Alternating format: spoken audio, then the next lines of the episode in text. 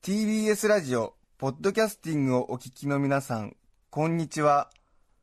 安住紳一郎の日曜天国、アシスタントディレクターの中山一輝です。先々週から iTunes サイトでダウンロードができない不具合が生じていましたが、先週末に正常に戻ったようです。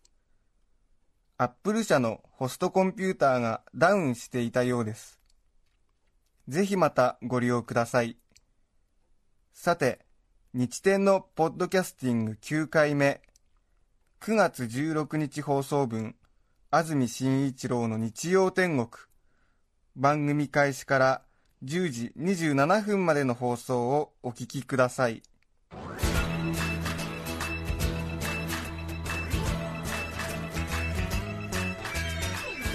安住紳一郎の日曜天国。おはようございます。9月16日日曜日朝10時になりました。TBS アナウンサー安住紳一郎です。おはようございます。中澤由美子です。皆さんはどんな日曜日の朝をお迎えでしょうか？さて今日の天気ですけれどもここ23日また暑さが戻ってきましたね。はい今日も非常に赤坂は空は青くて大変綺麗なんですけどもなかなかに蒸し暑くて気温もすでに現在赤坂30度あります。はい。ちょっとねまたあの夏の暑さが戻ってきたかなという感じですけどね。え街歩いてますとね女性の方はもうブーツを履いていたりしてー、ええ。すっかり秋のファッション。そして私も結構おしゃれなアナウンサーなのですでに長袖のシャツを着て通勤してるんですけれども ちょっと今日は長袖だと暑いですね。あそうですね。え。ーちょっとこれは困りました。今日は十分に半袖でいいかなという感じですよね。そうですね。明日が敬老の日ということで連休ですけれどもね、今日の天気予報ですが大体1日関東地方晴れるそうです。そして暑さは真夏の暑さに逆戻り。予想最高気温は東京で8月上旬並みの31度。ですからこれからまた少し気温が上がるということですね。一方また熊谷暑いですね。今日は35度。20日ぶり20日ぶりの猛暑日になるということです。にわか雨の心配はほとんどなしそして明日敬老の日もおおむね晴れで31度前後まで東京ではなるそうです。ちょっとねね敬老の日ですけどもお年寄りの皆さんにとってはちょっとまた厳しい暑さ逆戻りという感じですね。そうですね。裏や恨めしい限りですね本当ね。本当に。上空はね風が強いみたいで雲も早く流れてるんですけど、ええ。え暑さはな真夏並みでございます。そうですね、はい。昨日までですねえ韓国あ一昨日までですか。仕事でちょっと韓国に行って仕事をしてきてええ。そして昨日ちょっとまた1日にえー仕事が2つぐらいありまして朝方までちょっと時間がかかってですね結構ちょっと疲れが ピークに達してたところで、はい。今朝起きたらまたこの蒸し暑さで、ねでなんか眠気も手伝ってですね、はい。ちょっと朝通勤してくるときにぼーっとしてたらですね、はい。あのー向こうからすごい美少女が一列に列をなして歩いてくるんですよ。それでなんかあ私の普段心の奥底にしまっている妄想がこう なんか幻影として幻ね影としてなんか幻となって現れちゃったかなと思ってですね、ええ本当になんかアイドル並みに可愛い子が次から次へと私の右横を通っていくんですよあら素敵、ええそれであや俺ちょっとやばいところまで来てしまったのかなと思ってですね本当に次から次へとやってくるんですえよえ 100m ぐらいえ何歳ぐらいの？二十歳前後。あらまあえもう全員可愛いんですよ。えはい。そんなことあるわけないじゃないですか。普通に道歩いてて。いや朝の9時頃。そっかな。えそうじゃない？30そうよね。全員可愛いんだよ。そっか。なんだこれと思ってですえね、えちょっとねあの後つけてみたの。そしたらあのホリホリプロスカウトキャラバンっていうあの大手芸能事務所のそのアイドル候補生の皆さんたちがこれから何かあのテレビの収録をするらしいとあいうことでその控室に向かってる列だったんですけども、はい。あの同じ TBS にあるある控室に入っていったんですけれども、はいはい。ええ幻影じゃなかったなと思ったんですけどもああなるほど。びっくりしましたよ。よかったですね。ちょっと疲れが癒されたんじゃないですか。ちょっとあの興奮したっていうかですねねえ。ここ半年で一番楽しかった出来事ですな何よりです、うん。すごいねやっぱりね。アイドルの卵たちが30人一列になって向こうから歩いてくるのとすれ違うと。あやっぱ輝きが違う。輝きがね違いますね、えーまたあのね、まあ、芸能人の皆さんとかもすごい輝きがあるんですけどもこれからね、えートップアイドルになっていこうとするそのアイドルたちから出ている雰囲気すごいものがありましたね、えーちょっとね私も後ろついて、ね、30秒ぐらい歩いちゃったんですけどもいい匂いしました？結構ねした。変態かなと思ったんですけどもでも、うん、それぐらいの衝撃がありました。えちょっとこれは皆さんに早速お伝えしなくちゃと思ってですね。そしたらなんかこう彼女たちの歩みとともになんか祭り囃子が聞こえ始めて、うん。あこれも幻聴かなと思ってよく見たらなんか今日は赤坂がお祭りだそうですけど。そうですね。えええ皆さんの街でも秋祭りがねあるんじゃないかなと思いますがそろそろぜひ日曜日の午前中ラジオにお付き合いいただきたいと思います。はい。さて先週休みをいただきまして中澤さんにお願いしてはい。休ませていただきましたけれどもありがとうございました。い力不足を痛感しましたけれども。えいえいえいえ。ええ。お忙しかったようですね。それでですね、はい。あのちょっと他の担当している番組の調整がつかずに結局休みは、えー、と先週の日曜日と月曜日2日間いただいて、えー夏休みということだったんですけれども、まあ当然短いじゃないかという心の声はさておきましてですね。ちょっとお盆に実家に帰省してなかったんで2日とはいえちょっと実家に顔を出しておこうと思いまして、えー、と日曜日の朝一の飛行機で北海道にちょっと戻ってきたんですがあ私の実家が北海道にあるもので北海道に戻ってきたんですけれども朝あの何時の飛行機で帰ることにしましたっていう電話をちょっと母親に実家にしたんですよ、そしたら母親があそうですかっていう感じで、あのあじゃあ空港まで迎えに行きますみたいなやり取りがあった後に、はい。あのちょっとやってもらいたいことがあるんだけどって言われてですね、ああはいはいはいっていう感じで簡単にあの返事をしたんですが、はい。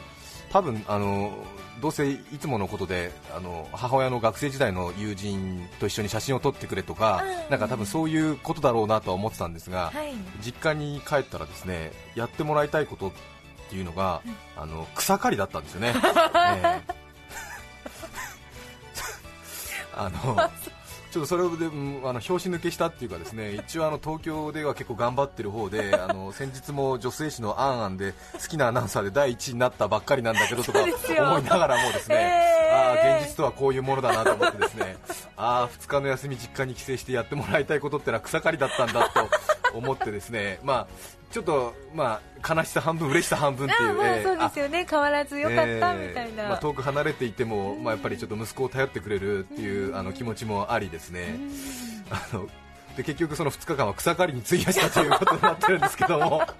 飛行機で帰って。飛行機で帰って草刈りをしてきたっていうことになってるんですけれどもあの父親がですねあの、まあ、住宅地に住んでるんですけれどもあの隣の隣にですねあのまだ家の建っていない土地が少し広がってましてですね北海道なもので結構その土地が安いので結構家1軒分の敷地もなかなか結構あって多分2軒分ぐらいの敷地でまだ家を建てないので父親がちょっとお願いをして家庭菜園をさせてもらってるんですよ。で結構ねあるんですよ、横 30m、50m ぐらいで、多分ね15ある400坪か450坪ぐらいあるんですけども、そこをね家庭菜園にしてるもので、ちょっとした小さな農家みたくなってるんですよ、それで家庭菜園をやったくせにですねちょっと今年の春先に体調を崩してうちの父親がちょっとあの作業ができなくてですね草がぼうぼうになっちゃっててで人様から借りた土地でねそんなにちょっと景観上よろしくないということもあって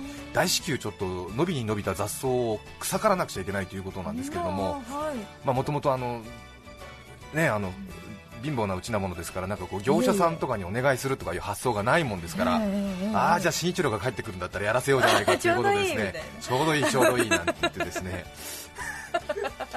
で帰ったらですよ。草刈りですよ、ねそれで私もですねあの小さい時あんまりあの近所のお手伝いしなかったもので、向こうは北海道育ちだから草刈りぐらいできるだろうと思ってるんですけども、全然できなくて、はい。結構、まあ、園芸好きの方とかちょっとねあの農業とかやってらっしゃる方はあると思うんですが、あの結構本格的な草刈りマシーンがあるんですよ。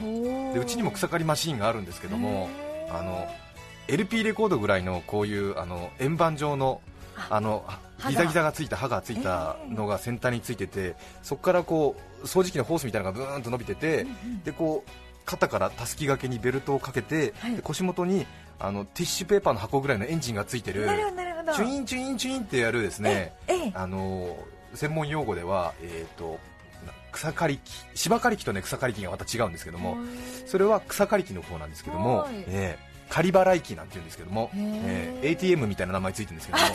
えー仮払いって言うんですけども、えー仮払い機があってですね、えエンジンはあの 20cc ぐらいの4ストロークのエンジンなんですけども結構ねいい音がするんですけどもそれを使ってねやらなくちゃいけないんですよ。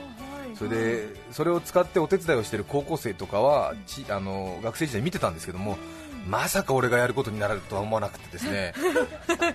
それが嫌だから東京に出てきたのにとか思いつつですよほとんどじゃあ初めて触っほとんど初めてなんだけれどもはい。父親と母親は多分つそれぐらい使えるだろうと、うんうんうん。うん。北海道で育ってる35歳ぐらいだとそういうのは簡単に使えちゃうぐらいなんですよ。なるほど、はい。うん。使いこなせるものなのに、うん、で私としても一応東京でサラリーマンをやりつつも、一応その畑作地帯で育ったっていうその DNA の自負みたいのがあるわけだから、それはやっぱり使い方とかを改めて聞くまでもなく、ささっと使いこなしたいっていう、ねえ。えそういうこう気持ちの流れがあるわけですよ。そうですよね、うん。スピリッツは持ってるぞっていう感じですよね。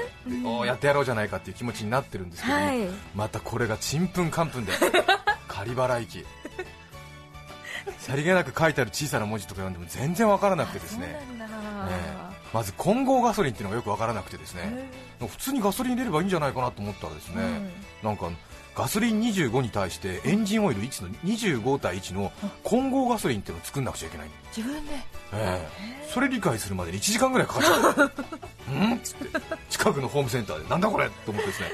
混合ガソリンってなんだよと思ってそうでねですすね、えそれでその混合ガソリンようやく作って入れて、はいそしてあの発電機とか発動機でおなじみのあのベーゴマの紐みたいなこうブンブンって引っ張ってエンジンをこうシュッとかけるわけなんですけども、うんうんそれがねまたねかからなくてあですよ。そうなんですか、ええ23回引っ張ればかかりそうなイメージですけどですよね。えそれを延々こう引っ張っちゃったんですよ。であれもなんかあの23回でかかると思って引っ張ってると絵になるんですけど結構なんか力強いアウトドア派みたいな。バンバンボンバンボンっていくとかっこいいんですけども、それをシュッ延々と20回ぐらいやってもかかんないんですよ、ええ。ちょっとこれはまずいなみたいな。汗かいてきちゃうし、ええ。ちょっと間抜けの標本見たくなってくるじゃないですか。延々と引っ張ってて、うん。右手じゃダメなのかってところで左手で引っ張ってみたりとかして角度変えたりとかやっても全然かかんないんですよ、ええ。どうしたものかなと思ってそしてちょっと背後に視線を感じまさかと思ったら縁側で年老いた老夫婦うちの両親がなんか心配そうに見てるわけ。もう34にもなってさなんか両親に見守られながらさこうエンジンかからないっていうのがものすごい悲しくなっちゃってさ見てんじゃねえよとか思いながら。すっごい心配そうに2人が見てて。新一郎かからないのか？大丈夫か？新一郎ダメなのか新一郎。って言われながら。俺はあんあんで1位になったんだよとか思いながら。そしたらなんか見てたのが父親とか母親だけじゃなくて向かいの人のご主人とかも洗車してるふりして見てたりとかするしなんか蓮向かいのなんかお宅の人もなんか子供がなんかあ安住さん帰ってきてるって見に来てたりとかしてその中でシュ目ッシュッ立つ目立エンジンかかんないと困るんだけどっていう感じで。でもやっぱり人には聞きたくないわけつですよ。か。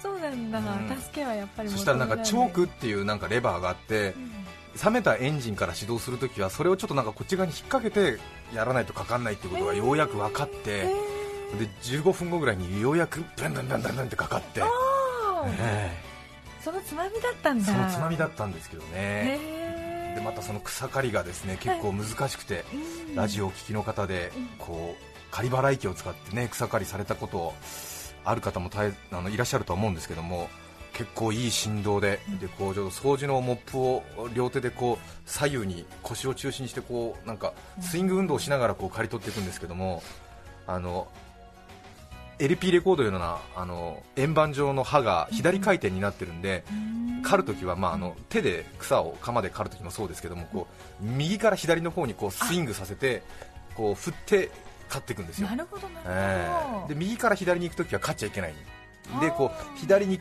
刈ってで草の上を通して今度左からまた右にあ右から左に受け流すって感じ？受け流す感じで。でこうずっとねやっていくんですけども。でじゃあちょっと持ち上げ気味にして右に戻しで下またにジュイーンってやるんですけどね。難しい、えーね難しいんですけどね、はい。そしてその円盤状の刃を地面と平行しかも地面すれすれに、そうですよね、え。ーで石とか砂利に当たらないようにこう買っていくんですけどもねいやーなかなか難しかったですね、えー。でもなんか後半は結構上手になってきてですね、はい。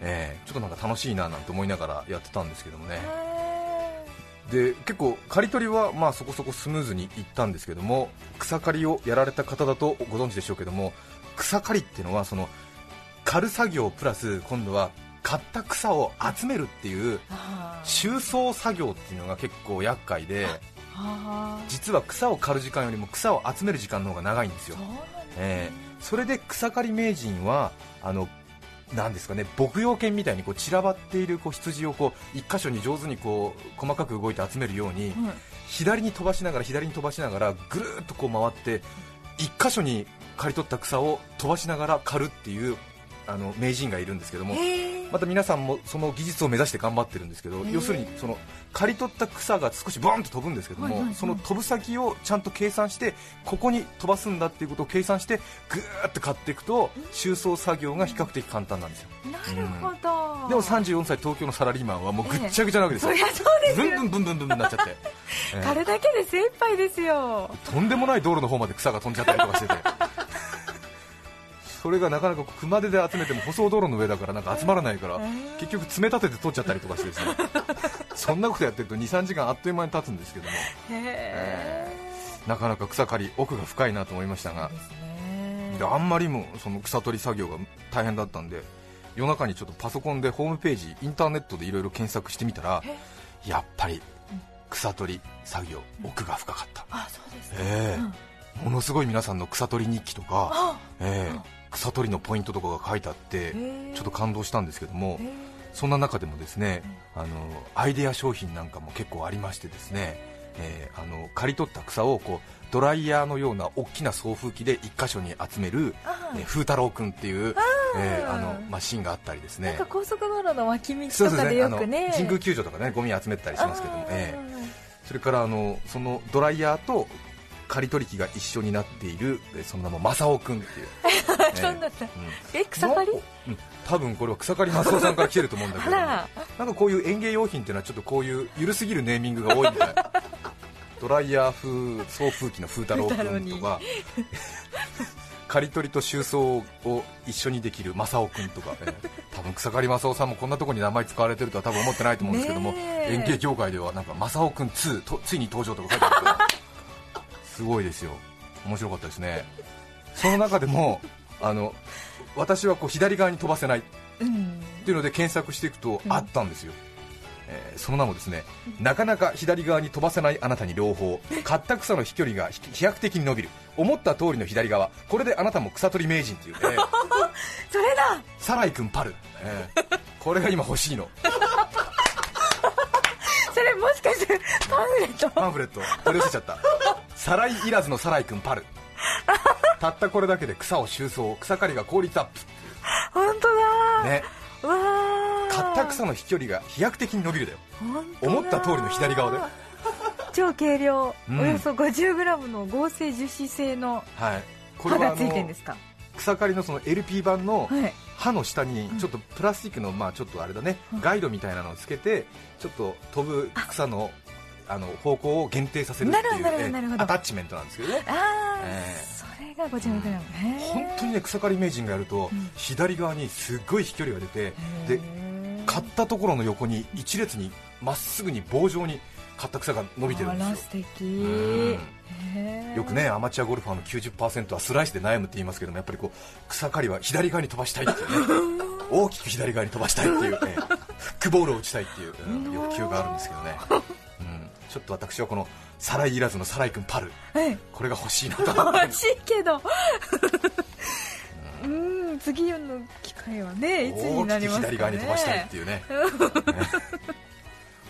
本当に上手な人はね左側に大きく飛ばすんですよね、ちょっと羨ましい。えー。ということで2日間草刈りをしてきたということなんです お疲れ様でした。でもやっぱりこう人間としてやっぱり何ですかね、うんうんこう都会で生活していますと、まあ、先進国で生活をしていると分業が進んでいるので、はい。あまりその本人が持っている技術っていうのがね、まあ、仕事以外の分野で問われることはないんですけどもやはりこう田舎の、ね、庭の片先に1人立たされると草刈りが上手にできるかできないか大きな違いかなっていう感じはしますよね。ね。草刈りとかうん素潜りとかさああなるほど。投網が投げられるとか、焚き火ができますか？とか、うん米作りとかかまどでご飯が炊けますか？とかあそういうやっぱりなんか昔からの、ね、技術っていうのはやっぱり人間として身につけといた方がいいなっていうふうに感じましたけどー確かね。に生きる上での技術がないままになんとなく暮らしてますもんね。あとホタテ漁とかね、えうん。そうね。はい毒キノコの判別とかさ、あそれ大事です、えーなんかそういうのが大事なのかなとかね思って、うん。まあ、楽器とかスポーツなんかはねうん。できるできないで随分大きく違いますけどね。あと口笛が吹けるとか、そうですえねー中澤さん口笛吹けないですもんね。そうです。ねうん。そうそう。もしなんかこう地震かなんかでこうねうん。なんか物に挟まっちゃってそして地震のショックで声帯が一瞬ねうん。ショック性でこう麻痺しちゃって声が出ないっていう時に助けを呼ぶ時にねうん。ねってね口笛吹ける吹けないで随分違うなとかそう。いうことを考えたりとかして。なるほど。助からないわ。やっぱり一つ一つの技術がやっぱりねうん。人間の可能性をこう膨らましてるんだななんて考えながら。そうですね。練習しよう。仮払い機そうですね。なんかちょっと興奮しちゃって東京に帰ってきてからもう あの会社とかでちょっと仮払いの練習とかしてるんですよ。こう右から左に平行にこうスイングさせて。右足が前らしいんだけどシュッっていうね素振りを。うん。でもなんかこうあの料理しない人がたまに包丁を持ってこう長ネギなんか切るとちょっとテンション上がるじゃないですか。あそうですね。でやっぱりなんかこうエンジンで回ってる刃物ですからね。やっぱり。危険を伴いますから、当然危険なんですけどもやっぱりうんその道具を使いこなしてるっていうなんかこの道具を使える霊長類のこのなんていうの？興奮っていうか わかります？トップのね、ええ。こうええ。なんか食物連鎖の一番上にいるぞって感じでもう草とかバンバンバンバン切るわけですよ。こうなんかちょっとねあんまりいい表現じゃないですけどもこうちょっとなんかこうなんかちょっとおごりとも取れる喜び？あるんですよね。ちくわぐらいの太い木とかも一気に切れるんですよ。あそんなシャンシャン。威力があるんだ。威力あるんですよ。へバッサバッサ切ってたんですよねえ よかったんですか、うん。作物も切っちゃったりしませんでした？それなんですよ。でうちの父は春先に調子悪くなってきたからね。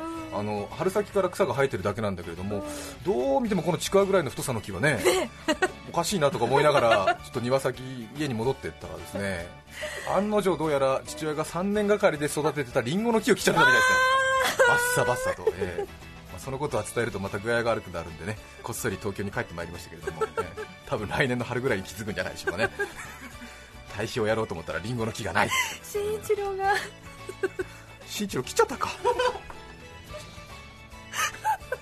まあでもなんかあの両親に使われたとはいえなんかちょっとえ自然の草の息吹を感じなかなか楽しい休日ではありました。そうですね、えね草刈り。いやノウハウあるんだなと思いました。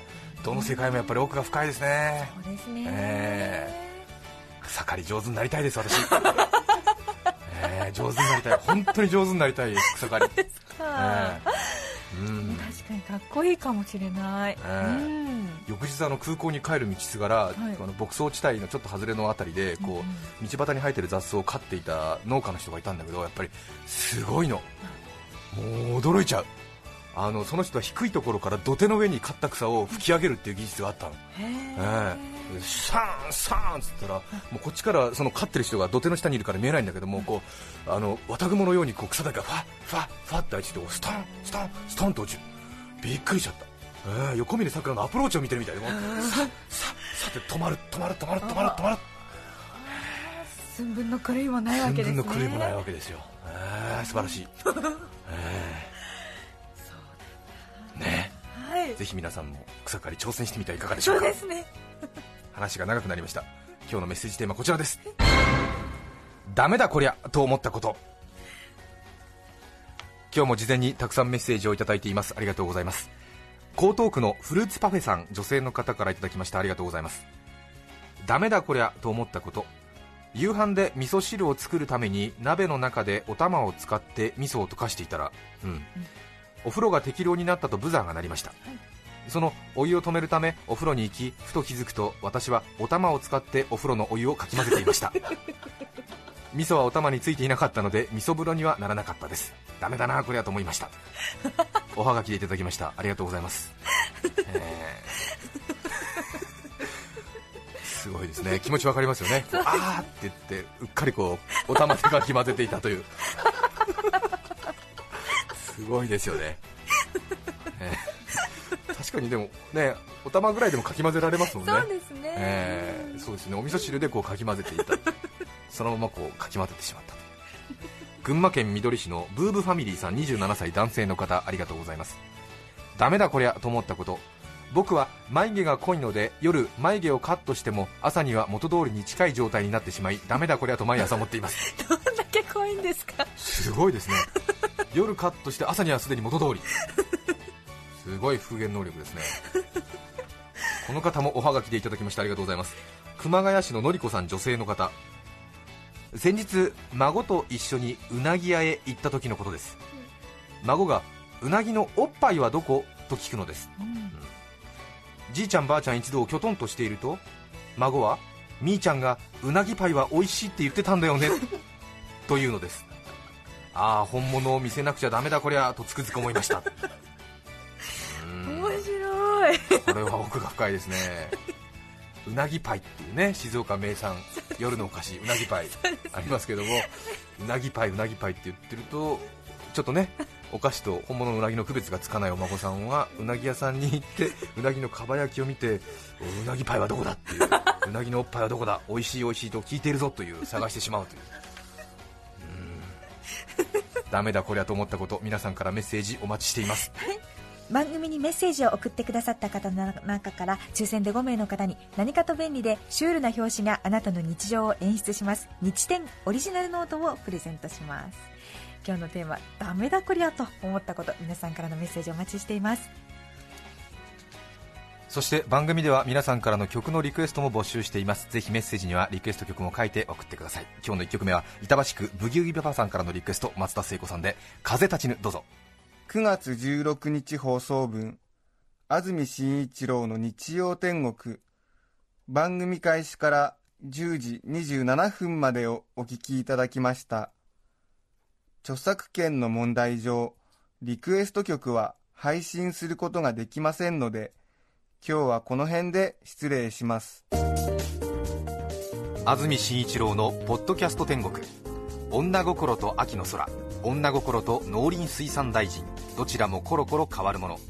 こちらはコロコロ変えないでお聞きの放送は TBS ラジオ954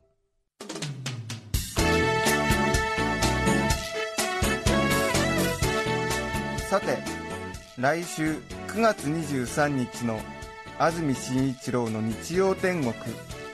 メッセージテーマは「なかなか言い出せないでいること」それでは日曜10時 TBS ラジオ954でお会いしましょう。さようなら。安住紳一郎の「ポッドキャスト天国」これはあくまで試供品皆まで語れぬポッドキャスト。ぜひ本放送を聞きなされ。TBS ラジオ954